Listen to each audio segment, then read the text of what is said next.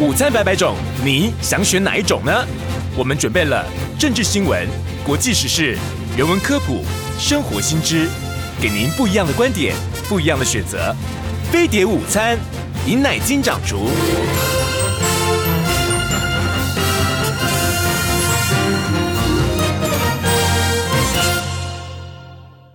警告！十秒钟后即将登陆地球，快拿起手机下载全新飞碟 APP，接收地球大小事。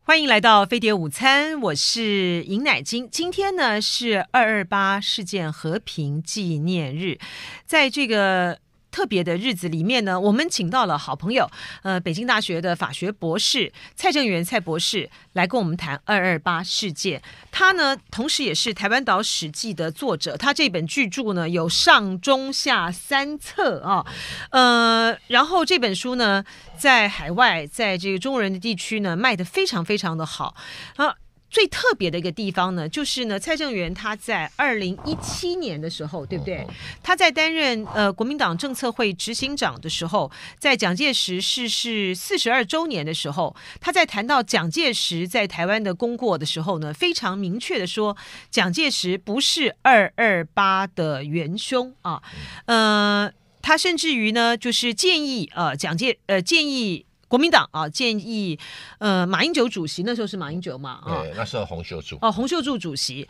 啊，就是马英九、洪秀柱，国民党的人在面对蒋介石的功过的时候，很清楚的呃，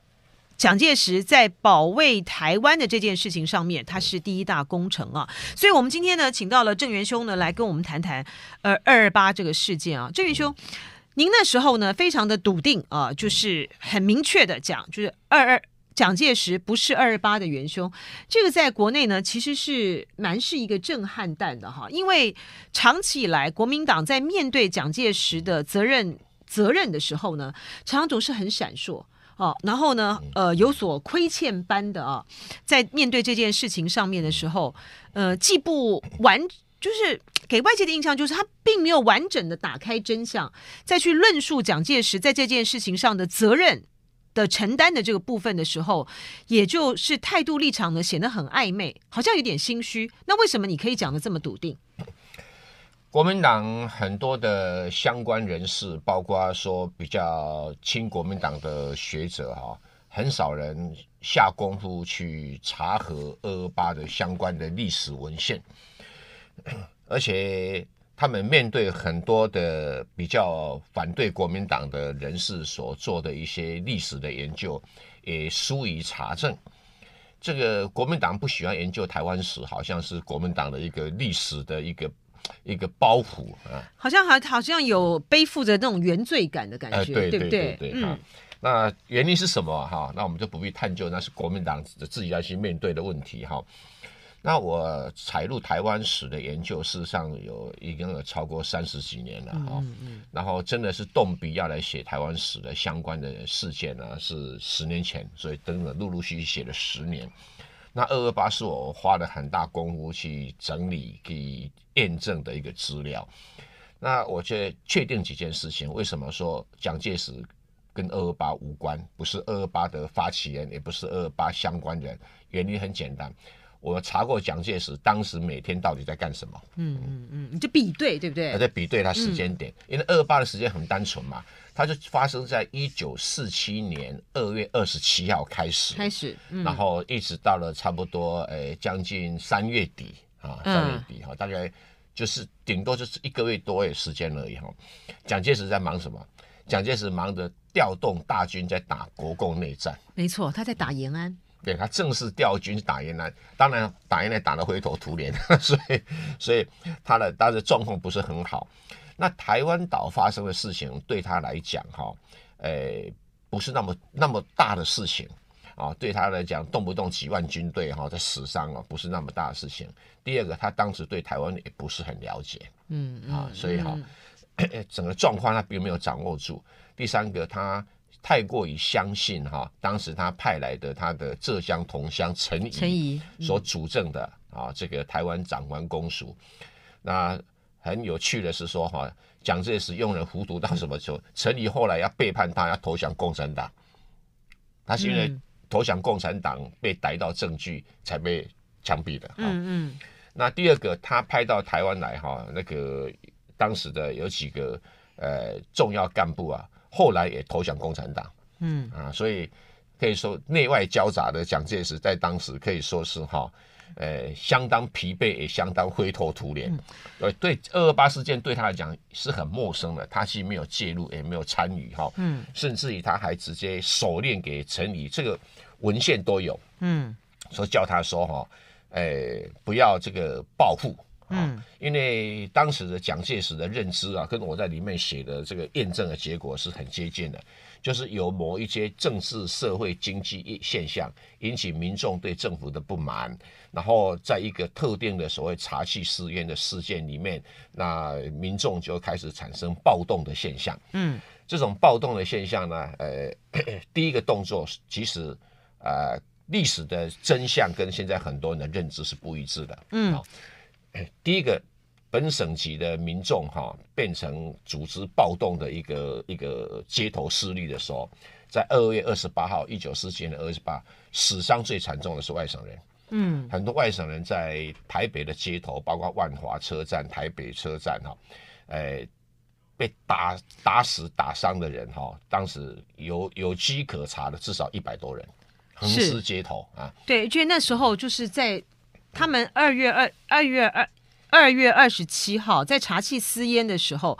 呃，那位呃烟贩呢林江迈呢，他被打伤啊，然后另外一位呢，呃，有一位民众呢被误杀啊，然后二月二十八号呢，群众呢就到这个专卖局去抗议哈，呃，抗议了之后呢，就变成是一个大规模的啊暴动，被大规模的暴动，然后呃，他们焚焚烧这个专卖局的烟，然后呃，官方呢出兵来这个镇压，那是后面。就后三月到到了三月的这个事情，对不对？九号的时候。可是当天呢，就产生了大规模的到处的哈，就是你看到了，就是呃，就是外省人啊，就是非就是非非我们同样的辨识啊，就是因为当非这个同一族群的人暴动的遭到本省人哈，他用什么去辨识？第一个看外表的装扮，嗯啊，那第二个，因为很多福建的人不太容易辨认啊。就呃开始呃要他用闽南语讲，看有没有有没有本地的口音。嗯，那如果还辨认不出来，就要他唱日本军歌。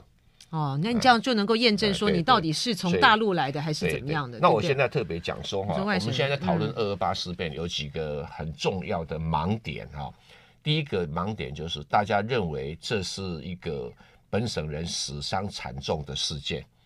好像外省人都没有死伤。嗯，其实不不是，就是说，在这个在当时的这个时候，对对，他当时现在很多的认知是外省人没有死伤。嗯，其实我 很具体的查证出来哈，呃，外省人的受难人数比本省人多。嗯，在二八事件在二八事件的过程里面哈，嗯、那这个在所有的目前的这个文献很少人谈这个事情。嗯，原因有一个哈，就是 二八纪念基金会哈。是一个由我们纳税人的付钱所组成的一个基金会哈，它统计哈，本省人死亡人数六百八十一人，失踪人数一百七十七人，然后羁押判刑人数哈，这个一千三百九十五人，那合计依他们的定义哦，受难人数就两千两百五十三人。嗯，这两千两百五十三人所谓的羁押判刑啊，是两件事情。羁押就是你只要被羁押超过一天，就算是受难人数。嗯嗯，定义非常的宽哈。嗯，那我们来看哈，外省人不是没有统计数字，是我们忽略忽略其他的哈。外省人死亡人数四百三十二人，失踪人数八十二人，哈，然后受伤人数两千一百二十六人，所以外省人受难人数高达两千六百四十三人。换句话说，外省人受难人两千六百四十三人，比二二八基金会所认定的这个受难人数哈两千两百五十三人，外省人受难人数比本省人高。您这个资料的来源，在这个书上《嗯、台湾岛史记》里面有一有一章的呃节翻开的这个附录哈，上面里面呢有登一个南京大冈报驻台记者唐贤龙啊，是唐贤龙哈，不是唐祥龙哈。唐贤龙记载外省人 在本省人暴动中的死难情况，他就他有一个数字，我也不知道他这个数字是怎么来，他就说引用据估计。每一天警察单位的报告。哦，他说就在二十八号这一天，二十八日这一天，外省人被打死的便有一百多人，打伤的共九百多人啊。对，呃，然后当时的时候，台湾有很多呃士绅，他就担任了哈，就是保护外省人的。有这种现象的哈，有这种现象，这样的义举嘛，对不对？呃，都有啦，呃，有这个，其实参加暴动的本省人在本省人里面少数，嗯啊，然后在这个，可是问题就是说，当时在台湾的外省人人口少，所以外省人的死难人数的比例就相对的高很多。嗯嗯，我我讲我讲纯粹讲数字。好，这是第一个。那的确是有很多的外省人曾经，呃，后来就是说。先本省人发生暴动的时候，很多本省人是保护外省人。嗯，其中如果以二二八事件基金会的标准，有两个很有名的外省人也是受难人，他叫严家淦，嗯，跟孙运璇，嗯嗯，他们当时被外省人哈追打哈，被本省人追打，被本省人追打哈，嗯，对。那可是根据二二八基金会它的规定哈，只有被政府军跟呃所伤害的人才可以赔偿，被暴动民众所伤害人不能赔偿。嗯，所以。严家淦这个孙立群不能赔偿，嗯，啊，这是一个相当不公平的一个偏颇的一个一个处理方式啊。那所以 第一个要厘清呢，就是说不是只有本省人在这里面有有死亡跟受伤或者受难，看你受难定义定义到什么程度。然后外省人的死伤，呃，这个失踪哦，总加起来人数比二比本省人还多，比二二八基金会的时候认定本省人还多，嗯，我这第一个我要确定了啊。那刚才我们已经有有跟大家讲说，为什么蒋介石跟你们没有关？他没有下过任何一道命令，叫军检去杀害任何一个人，没有。嗯嗯，因为他根本 没有时间忙这个事儿、嗯、哦。他他当时已经是焦头烂额了啊。是我我要请教这郑元兄的，就是、嗯、你当时是怎么想到，就是在二二八的这个事件的期间去比对？蒋介石在做什么？你为什么想到这个这个观点呢？因为呢，之后哈，比如说像呃。蒋介石的这个日记，他在胡佛研究所啊，呃，胡佛研究所的资深研究员马若梦啊，他是去翻找蒋，他就去查看翻找蒋介石的日记，然后呢，比对蒋介石在二二八事件的过程之中，他所下的这些的指令，然后他就里面就有提到你刚才提到的说，呃，蒋介石说要从宽处理啦，啊，不可报复啦，所以他也认为蒋介石。不能够说他是二二八事件的元凶哈、啊，可是你会去想到说，比对那个时候的蒋介石每一天在做什么？你怎么会想到这个点呢？呃，其实很简单哦，我们我是念经济史出身的人哦，哦经济史出身的很喜欢把时间地点抓得很准，嗯，这是形成一个习惯啊。目的呢？目的就是说，如果你原因跟行为都是因为你。原因都有关联性。如果因果关系你不把时间定位很清楚的话，哈，你会把后面发生的事扯到前面，前面讲乱成一团。嗯，所以我在写这一本书里，我把二二八号从二月二十七号开始，每一天发生什么事都记载下来。哦，你就不能混淆。是您现在听到的呢，是蔡正元博士来为我们谈二二八事件。他提出了一个，他使用了一个呢非常就是历史的一个考证学啊。对。时间的序列法，对考证学，然后呢，他来证明说，蒋介石在二二八的事件上面，他不是元凶。我今天那个问你，我才这个知道，就是说，哦，原来你当时呢可以做出一个这么呃笃定的判断，说蔡呃蔡正元他的判断呢，就是蒋介石不是二二八事件的元凶，是因为他比对在。二月二十七号、二月二十八号那一段期间，到三月大概三月中、三月三月下旬啊，呃的这整段时间，到了三月二十几号，国民党中央通过决议要撤销彻查。这个陈仪的职职务的时候为止哈、嗯，就把这个当做是一个呃段落点嘛，点对不对哈？不会超过三月底。是，然后这三每一天蒋介石在做什么啊？那、嗯、这个是呃，他学这个政治，他政治经济学，然后做一个历史，这是一个历史考证哈，考古。所以你当时，然后你就要去，那你就要去回到这个国共内战的那个阶段。没错，没错。你的资料来源，蒋介石每一天在做什么呢？你的资料来源是什么？第一个当然，呃，蒋介石的日记嘛，哈，现在放在福火研究所，可是很少人知道。当时签约把他送到福火研究的时候就是我哦，你那时候在当国民党文传会主委，对不对？嗯，那我又很喜欢看看蒋介石当年年轻人在干什么。我发现他是也是一个那个嗯海好色的人。对啊，蒋介石常常就是他就要 有有坦诚哦，他就招妓啊，然后在这个情的这一关哦。我他那当时不是公职人员，无所谓。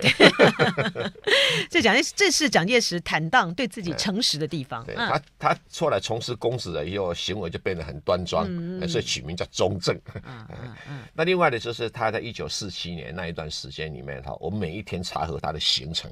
不止蒋介石的日记，包括国民党或者当时的国民政府啊，有关于蒋介石的所有的文献里面都有说他那那一段时间做什么做什么做，对接见谁见什么话等等等等都很清楚。嗯啊。当然有人说用捧他捧他，就说啊，蒋公行仪，哦，其实不是，这是他的每一天的日记。对，因为国民党这边的资料也还算完整，都很很完整。对，其实这方面研究人太多了哈。嗯，很确定的，他跟二二八毛没有关系。嗯，他顶多就是一个擦屁股人，就什么擦屁股呢？擦屁股当然比较粗俗一点了，就是这个陈仪哈，因为当时打国共内战，把台湾的军队啊都调到这个。呃，大陆去打公共内战，嗯，所以共产党那边有很多记录，嗯，那台湾的军队就相对的少，嗯，所以当时的这个陈仪哦，给他的报告又没有很详尽，那他又相对来讲就是相信陈仪，嗯。啊，那一个什么叫元凶？就是你有下令杀人才叫元凶嘛，嗯。啊，没有啊，完全没有，嗯，那相对的就是反正二二八处理委员会里面的确有人下令杀外省人，那这个算不算元凶？啊，所以。所以，我们我们这个东西历史要有有一个很持平的一致的标准，不能说外省人用一个标准，本省用个标准。当然，这里面哈很第一个我要给大家呃一个很敬意的哈，这不是一个国民党跟回国民党的一个斗争，嗯，它也是国民党内部的斗争。举个例子哈，那个最有名的那个画家陈澄波，我们现在不是说二二八受难者嘛，对，他是国民党员，嗯。哦，陈澄波是国民党，是国民党员啊，因为当时有很多，因为陈澄波曾经在上海教过书嘛，嗯嗯，那所以这个有很多的诶三民主义青年团，因为当时三民主义青年团呢是反陈仪的组织，嗯嗯，是国民党内反陈仪的组织，所以呃国民党里面当时也有派系，派系对，因为陈仪是属于政学系，嗯嗯，什么叫政学系呢？就是在北洋政府服务过的人，后来加入国民党就称作政学系，陈仪就是政学系的。那因为陈仪本来是孙传芳的部下，嗯，他后来投靠蒋介石，所以蒋介石就觉得，哎，孺子可教，哎，所以蛮信赖他的。嗯、那所以是国民党内部的，不是国民党与非国民党的哦。很多的受害者哈，包括陈福生等，都是国民党员，嗯，好，所以，哎，当时国民党党部也被陈仪的军警破坏了，等等都会发生。国民党的报纸还被封锁，哦《中央日报》哦，所以你知道这当时的国民党内的斗争也相当的激烈，非常激烈，很激烈哈。而且在政权不稳的情形之下更激烈。没错，没错，没错，所以是。那你当时国民党有什么？哎，什么桂系啊、西系啊，哦，还有政学系、黄埔系，也蛮复杂的，蛮复杂的哈。好，那不管他了，他是。那我现在谈的这个一个大家的迷思哈，就是你会看到很多的报道说，哇，国民党大屠杀，错了，这是。这是陈仪跟非国民党所有人士的对一个一个很激烈的斗争哈，嗯他是有一种报复的心情哈。那有人说是死亡人数几万人几万人有没有？有这种说法？可是我们看二二八基金会怎么才六六百多人，对不对？嗯嗯。呃，这个六百八十一人，然后这个呃，看到那个当时的警察单位的统计啊，外省人死亡人数，诶，才这个四百三十二人啊。好吧，我们以这两个的数字的话来看的话，跟什么几万人都都对不起来。那我就去查几万人的数字什么从什么地方来的哈。我发现他们很多人都乱写一通。嗯嗯，我来举证一个哈，就是李登辉在一九九二年哈的时候有提出一个叫做“二二八事件研究报告”，嗯，就是行政院官版的研究报告。它里面找了一个社会学者叫陈宽正啊。然后它里面写的文章叫《二二八事件死亡人数的人口学推计》，他用人口学的推计。那他的推计啊，虽然呃看起来有点的有点的简单，不过他基本上的原理是这样的。他发现说，一九四七跟一九四八，一九四七死亡人数是一十一万四千一百九十二人，那一九四八年降下来只有九万五千三百四十人，也就是后一年比前一年少了多少？一万八千，呃，一万八千八百五十六人。嗯，那所以他就用这个做一个合理的基础，所以死亡人数哈，他推估对不对？推估至少在一万八千三百五十二人到两万七千九百嗯二十三人。嗯，所以上万人死亡当然是一个很大的一个数字了。当然，对，很大数字哈，跟我们那什么几百人就不能计不能算的哈。那这是他的一个推估的方式。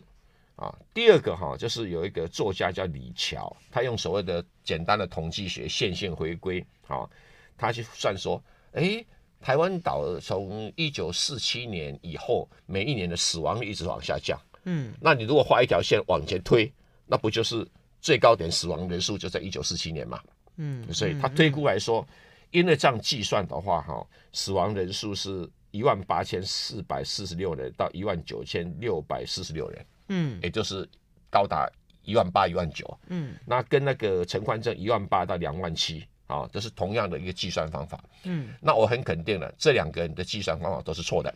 嗯嗯，那我要证明给他为什么？为什么是错的？嗯，第一个，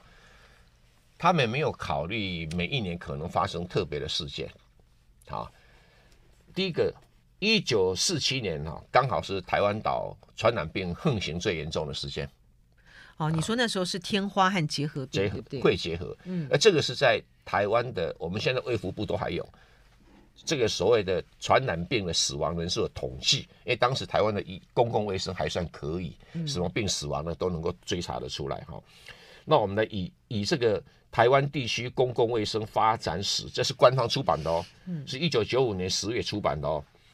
第一百八十五页就记载哈。一九四七年是天花跟结核病流行非常严重的案例。举个例子，这一九四七年因为天花死亡人数就是一千七百二十五人，啊，可是到了第二年只死亡五十人，嗯，所以表示一九四七年是天花死亡很严重的阶段，到第二年就被压下来了，嗯嗯。再来，肺结核更严重，肺结核在一九四七年死亡人数是一万八千五百三十三人，然后。到第二年也都降下来了，好，它第二年降下来，好，所以在一九四七年，光天花跟肺结核死亡人数就两万零两百五十八人，所以它的死亡率会特别的偏高，嗯嗯，嗯，那你有没有办法把这因素扣掉？嗯，难道说一九四七年比一九四八年多死亡的人数，通通算二八吗？嗯，就是在科学上是完全不合理的，对，也就是他没有把每一个年度里面一些特殊的死亡因素给列出来，嗯，没有排除这些因素。好，这是这是第一，这是很大的错误哈。再来哈，就是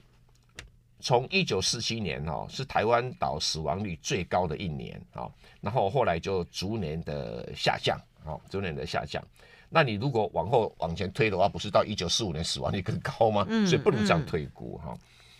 这是逻辑的问题，逻辑的问题哈。那第三个，它最大的盲点就是。刚好在一九四一年到一九四六年了，没有人口统计资料，因为日本在从珍珠港事变发生以后，他就没有进行人口统计，嗯啊，没有人统计资料哈。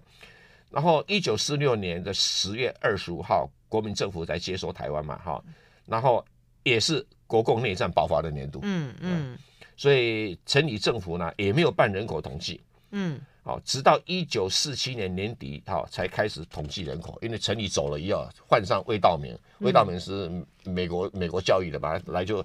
用美国式的先先统计人口再说。嗯，哎，所以这个因为没有考虑到那个特殊的一个年度哈资料不整的问题哈，所以这个用这种推估法所根据会有问题。最重要的哈，在二零一七年有一个。有一个绿营的，应该算时代力量吧，哈、这个林义轩跟吴俊胜这两个，这个一个是一个是社会研究所的学生，一个是一个是电脑统计的一个、嗯、一个系的学生，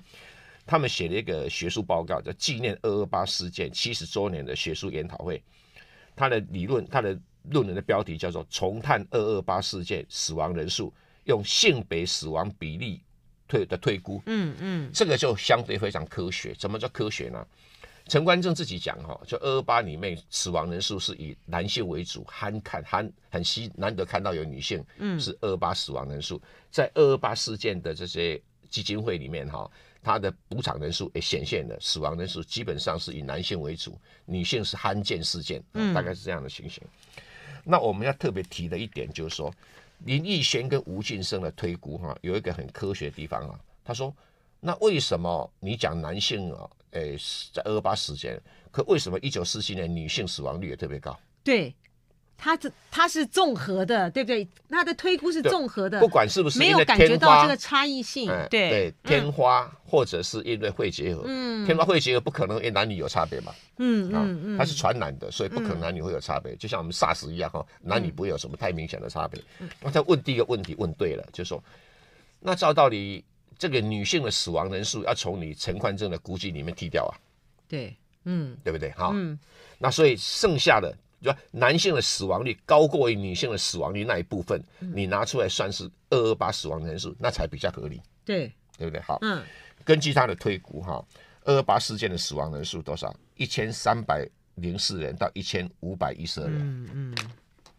这是几乎是十分。差了十，就是十分之一，耶。嗯，哦，对对哈，嗯，然后这个也比这个这个一千三百到一千五百的人啊，也比二二八基金会所估计的六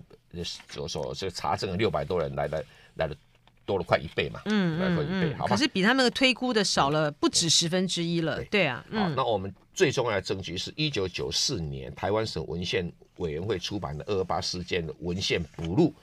他会诊的死亡人数是八百五十人，失踪人数是一一百七十三人，合计一千零二十三人。所以简单讲，一千个人的本省人死亡人数是一个合理的估计。嗯嗯，啊，包括失踪的。嗯，那这个很吻合那个什么二二八基金会的八百多人呐、啊。嗯，好，所以推估的本身会有一种夸大的情形，因为你不能说男性死亡率比女性高的那一部分全部算是二二八嘛，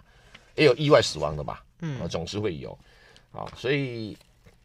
把二二八事件夸大成说超过一千人以上，我认为都是一个夸大其词。所以你觉得李登辉当时，嗯，他这样子做是有政治目的的？当然有政治目的哈，嗯，要去把这个东西给神圣化。再来就是说，好像很多人讲说，台湾的精英哈都在二二八被消灭殆尽。二二八是有很多的台湾的精英哈参与二二八事件处理委员会。成为陈仪的眼中钉哈，然后被枪杀，这是事实。嗯，但是这不是所有的精英，以台湾的精英哪有那么少啊？不可能那么少哈。我们讲精英定义就是大学毕业生嘛，啊，在台湾的大学毕业生当时哈比例很多。再来就是很多人印象中好像二二八是全岛所有的本省级的民众都起来暴动，起来组织民兵、组织政府哈。那这个也不是也也是错误的印象，为什么？只有都市里面。广大的农村没有人参与，嗯啊，为什么？因为出你意料之外，那一年一九四七年呢，农业的生产成长率高达十五个 percent，农民忙得不得了，忙得对，忙得不得了。哦，这也是大家没有看到的这个。为什么？因为米价暴涨，农民拼命种米赚钱。嗯，而且米价暴涨的因素呢，跟这个日本。留下来的烂摊子也有很大的关系，跟国共内战也有关系，对，这两个都有关系哈，所以我很公允嘛，对不对？好，我很公允谈这个问题哈。当然，就是说我们刚刚谈到，就是呃，二二八在二二八的这个事件和后续的这个处理的时候，有很多的台湾的精英因此而受害。这个就无论如何人数的多寡，它都是悲剧了啊。只是在去探究这件事情上面的时候呢，我们今天呢要一个很清楚的一个判断，就是在。对于蒋介石是不是元凶的这件事情上面，刚才这个郑元兄呢讲的非常的清楚，就是说元凶他就是下令屠杀的人啊，他就是元凶嘛。蒋介石在二二八事件的处理上面有没有责任？他当然有责任哈。呃，而在二二八事件的当下的时候，蒋介石在忙些什么？其实蔡振元博士呢，他提到的这个观点呢是非常非常好的一个对照，就在于是。他在三月初的时候，他当时呢就已经在这个组织要，呃，要去攻打这个呃延安啊，要胡宗南哈、啊、去这个攻攻打这个延安。而在国际上面呢，因为呢，就呃美国、苏联、英国、法国哦、啊，他们正准备要来召开呃外长的会议。那蒋介石呢，就非常的担心这个呃美苏英法的这个四个国家，他们的召开这个会议的时候呢，呃，美国和这个苏联呢，特别是苏联会提出于有利中国共产党的方案啊，要他们和平，不要再打了。好，那他所以呢，他必须呢要在他们的开会呢做成决定之前的时候，他要取得一个决定性的胜利。所以他从三月初开始，他就胡宗南的领的领导的有超过二十个旅，哈，他调的这个部队，就在去十几万人，对，就在去攻攻打这个延安。所以对于台湾发生的这样的重大的这个事情，陈仪呢，应该是讲对台湾是重大的事情，对当时蒋介石所面对的焦头烂额整个中国。他们没有那么重大，是，就是说，对于台湾，对于像这个陈仪，因为他没有能力呢，去呃阻止啊这个叛这样子的，不是这样的暴动的啊，在全台湾的这样的一个行为呢，呃，扩大跟蔓延，他他就上了一个，他就上了一个签，要求这个呃蒋介石派兵啊，派军队好来这边来镇压。你从蒋介石的角度来讲，他当然会是相信第一线的陈仪所做的这个决定嘛，不是吗？他大概管不了那么多了，嗯嗯，就是说这个已经超乎他当时忙碌的范围里面。啊，我们我们查过他当天忙那几天忙了些什么事情，就刚才什么内外交啊、内政啊、财政啊，都乱成一团。是，真 的对蒋介石来讲，当时真的是性命交关，对，焦头烂额啊。今天呢，我们请到蔡正元博士，呃，来跟我们谈二二八事件。他同时也是台湾史的一个研究者，他出版的《台湾岛史记》里面。在下册啊，它有上中下三册哈。在下册里面呢，对于二二八事件死亡人数啊、经过，然后呃责任上面的呃各各方所的扮演的这个角色，在当在当下的时候呢，他们做了些什么样的决策，都有非常详尽的呃说明啊，还有详尽的这个呃这个论述啊。在二二八事件，我们看到蒋万安他在当呃在二二八事件的这个之前的时候呢，呃，在蔡诗平的安排之下，他会见了一些二二八的家属嘛啊，但是也有呃台湾国家联盟的二二八事件呃受难者的这个家属就不见啊，不见蒋万安，他就说。你没有，你要在这你蒋介石是元凶哈，我们不在这件事情上面呢，除非你有个很清楚的道歉啊、认错啊，有一个很清楚的交代，否则我们不跟你谈这件事情啊。那你怎么看呢？就在二二八这个事情上，对这个二二八呃家属的一些说法哈，我没有什么特别的意见哈。嗯那这个对于这个蒋万安他怎么应对哈，他还没有问过我，我也没有给他什么建议哈。对，所以我是觉得哈，就我的立场来讲，我就把当时发生什么事哈，来呈现出来哈，嗯，来给大家做个说明哈。因为刚才已经讲过了嘛哈，对，一个一个大概，我要特别讲几个二二八事件的要角哈。第一个王天登啊，这是一个很重要的角色。他就是台北二二八事件处理委员会的主导人哈，他是成渊高中毕，成渊中学毕业，他在日本时代哈就曾经有抗日思想，被日本殖民政府给给拘留哈，然后诶积极的参加政治社会运动，而且他一九三二年开始开设茶行，然后生意遍及中国大陆啊跟东南亚，所以在后来出任台湾茶叶株式会社的董事长，那到一九四五年哈。这个国民政府来的改制成台湾茶叶公司，他仍然担任董事长。好，那可是陈仪的秘书长叫葛敬恩的弟弟叫葛敬啊应啊担任总经理，所以这个葛敬应就想揽权，董事长跟总经理两个人就斗起来了。那葛敬应就是因为有背景啊，所以王天真的认为陈仪跟葛敬恩是偏袒的，所以两方面就不断的产生了矛盾。哈。那一九四六年哈，王天登被选为省参议员哈，嗯，那省参议员呢，他就强烈的批判哈这个这个陈仪哈，那后来又创办《人民导报》啊，《自自由报》啦，啊，攻击陈仪政府哈。一九四七年二二八事件爆发的时候哈，他是主席团主席哦，他位置很大，主席二二八事件处理委主席团主席、常务委员、宣传组长，哈，那是重要的哈。他用了两个重要亲信帮他起草文件，嗯、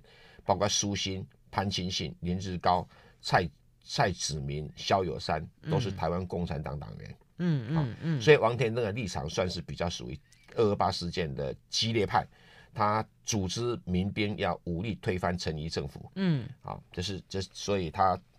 他后来就首批就被陈仪报复的对象啊。嗯，第二个叫蒋渭川，蒋渭川是蒋渭水的弟弟。是，然后他呢是宜兰公学校毕业哈，他在在经营书店。一九三九年选上台北市议员，一九四五年加入国民党，开始来了哈。嗯，加入国民党。然后与李伯雄、张邦杰、王万德、严清贤，严清贤是基隆有名的有钱人哈。他组织一个政治团体叫台湾省政治建设协会，其实就是台湾民众党的化身。嗯，我叫蒋渭水当时组织台湾民众党，是他们以这个做化身哈。那他原先被认为是比较亲陈仪的一个政治团体啊，嗯嗯、但是后来成为领导二二八事变的组织的一个，但是他们相对来讲是温和派啊，经常跟王天登是对手，可是呢仍然被陈仪报复跟追捕啊。嗯、那后来幸运逃脱了哈，但最后曾经诶、欸、后来干到内政部次长啊，这是蒋渭川。第三个叫许德辉，他新竹人哈，但是是台北市的大流氓。嗯。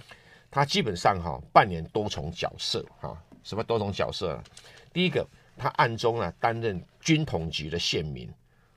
那军统局跟陈仪又是对立的，嗯，他同时也担任陈仪的县民哦，哎，这是两双面谍，哎，不止如此哈，嗯，然后他召集地痞流氓，在二二八事件之前组织这个地方秩序纠察队，嗯嗯，好，嗯，然后这个帮这个葛敬恩哈。啊，要去保全日本政府跟日本人留下的被没收的财产，可是许德辉坚守自盗，捞了不少。当时很多本省人是只是有扮演这种角色，所以他在多方的为这些人服务哈。嗯，然后这个可是他手下很多的人哈就被葛敬恩以流氓罪处置，所以他又跟葛敬恩就对立起来哈，就等于是陈仪手下第一大将葛敬恩。那二二八事件的时候，许德辉就趁机崛起，担任二二八事件处理委员会的治安组长，组织民兵，他的名义叫忠义服务队，然后叫总队长，所以他的角色是非常的多面，嗯嗯嗯，等于一佛是陈仪的人，一佛是反陈仪，一佛是是。在民兵这一边啊，一反正他是个多重角色了再来就是陈金水哈。二二八事件之前呢，他默默无闻哈。可是三月五号，他被选为什么这个台湾自治青年同盟的总部部长，然后召集海外台籍日本兵哈，然后主张武力推翻陈仪政府啊。他也是二二八事件处理的要角啊，是这样。再来谢雪峰，这个人是更更是啊非常声名哈远播。嗯，他是台湾共产党的创始人哈。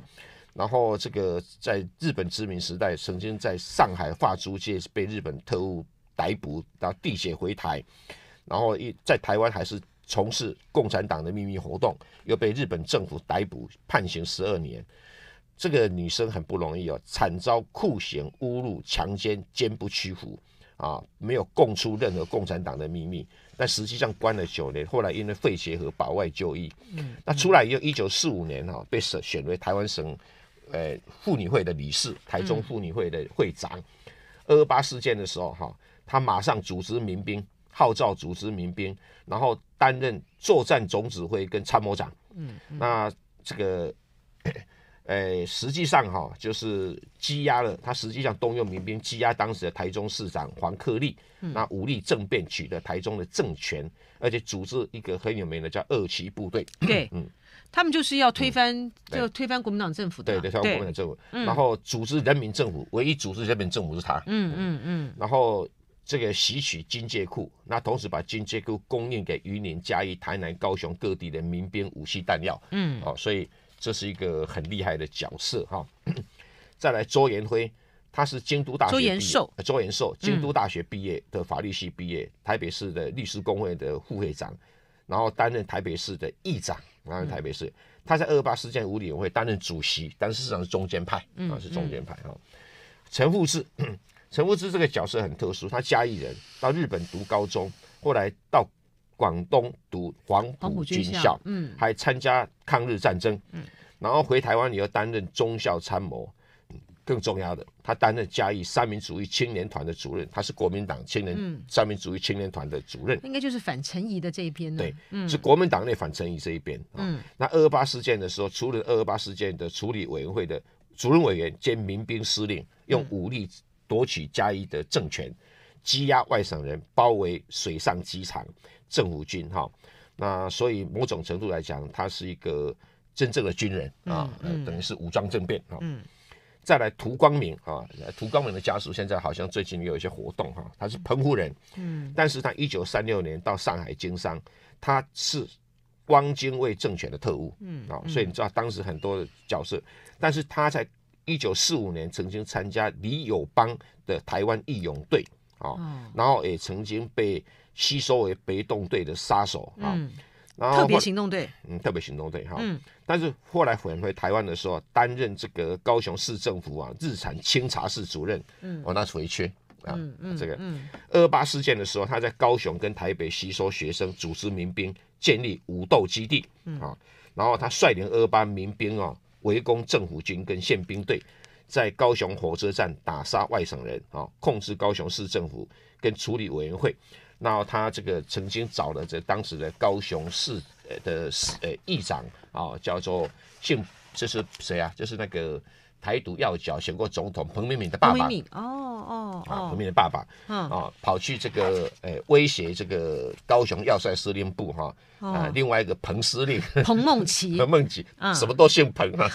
嗯，本省外省都姓彭，嗯，威胁他就会被缴械，当时被枪杀哈，嗯。在的叶秋木，嗯、日本中央大学毕业哈，在本来在日本就是左派，后来出任屏东三民主义青年团的组织干事，那后来担任副议长，然后这个参担任处理委员会三二二八处理委员会主任委员，组织民兵接管屏东市的政权哈，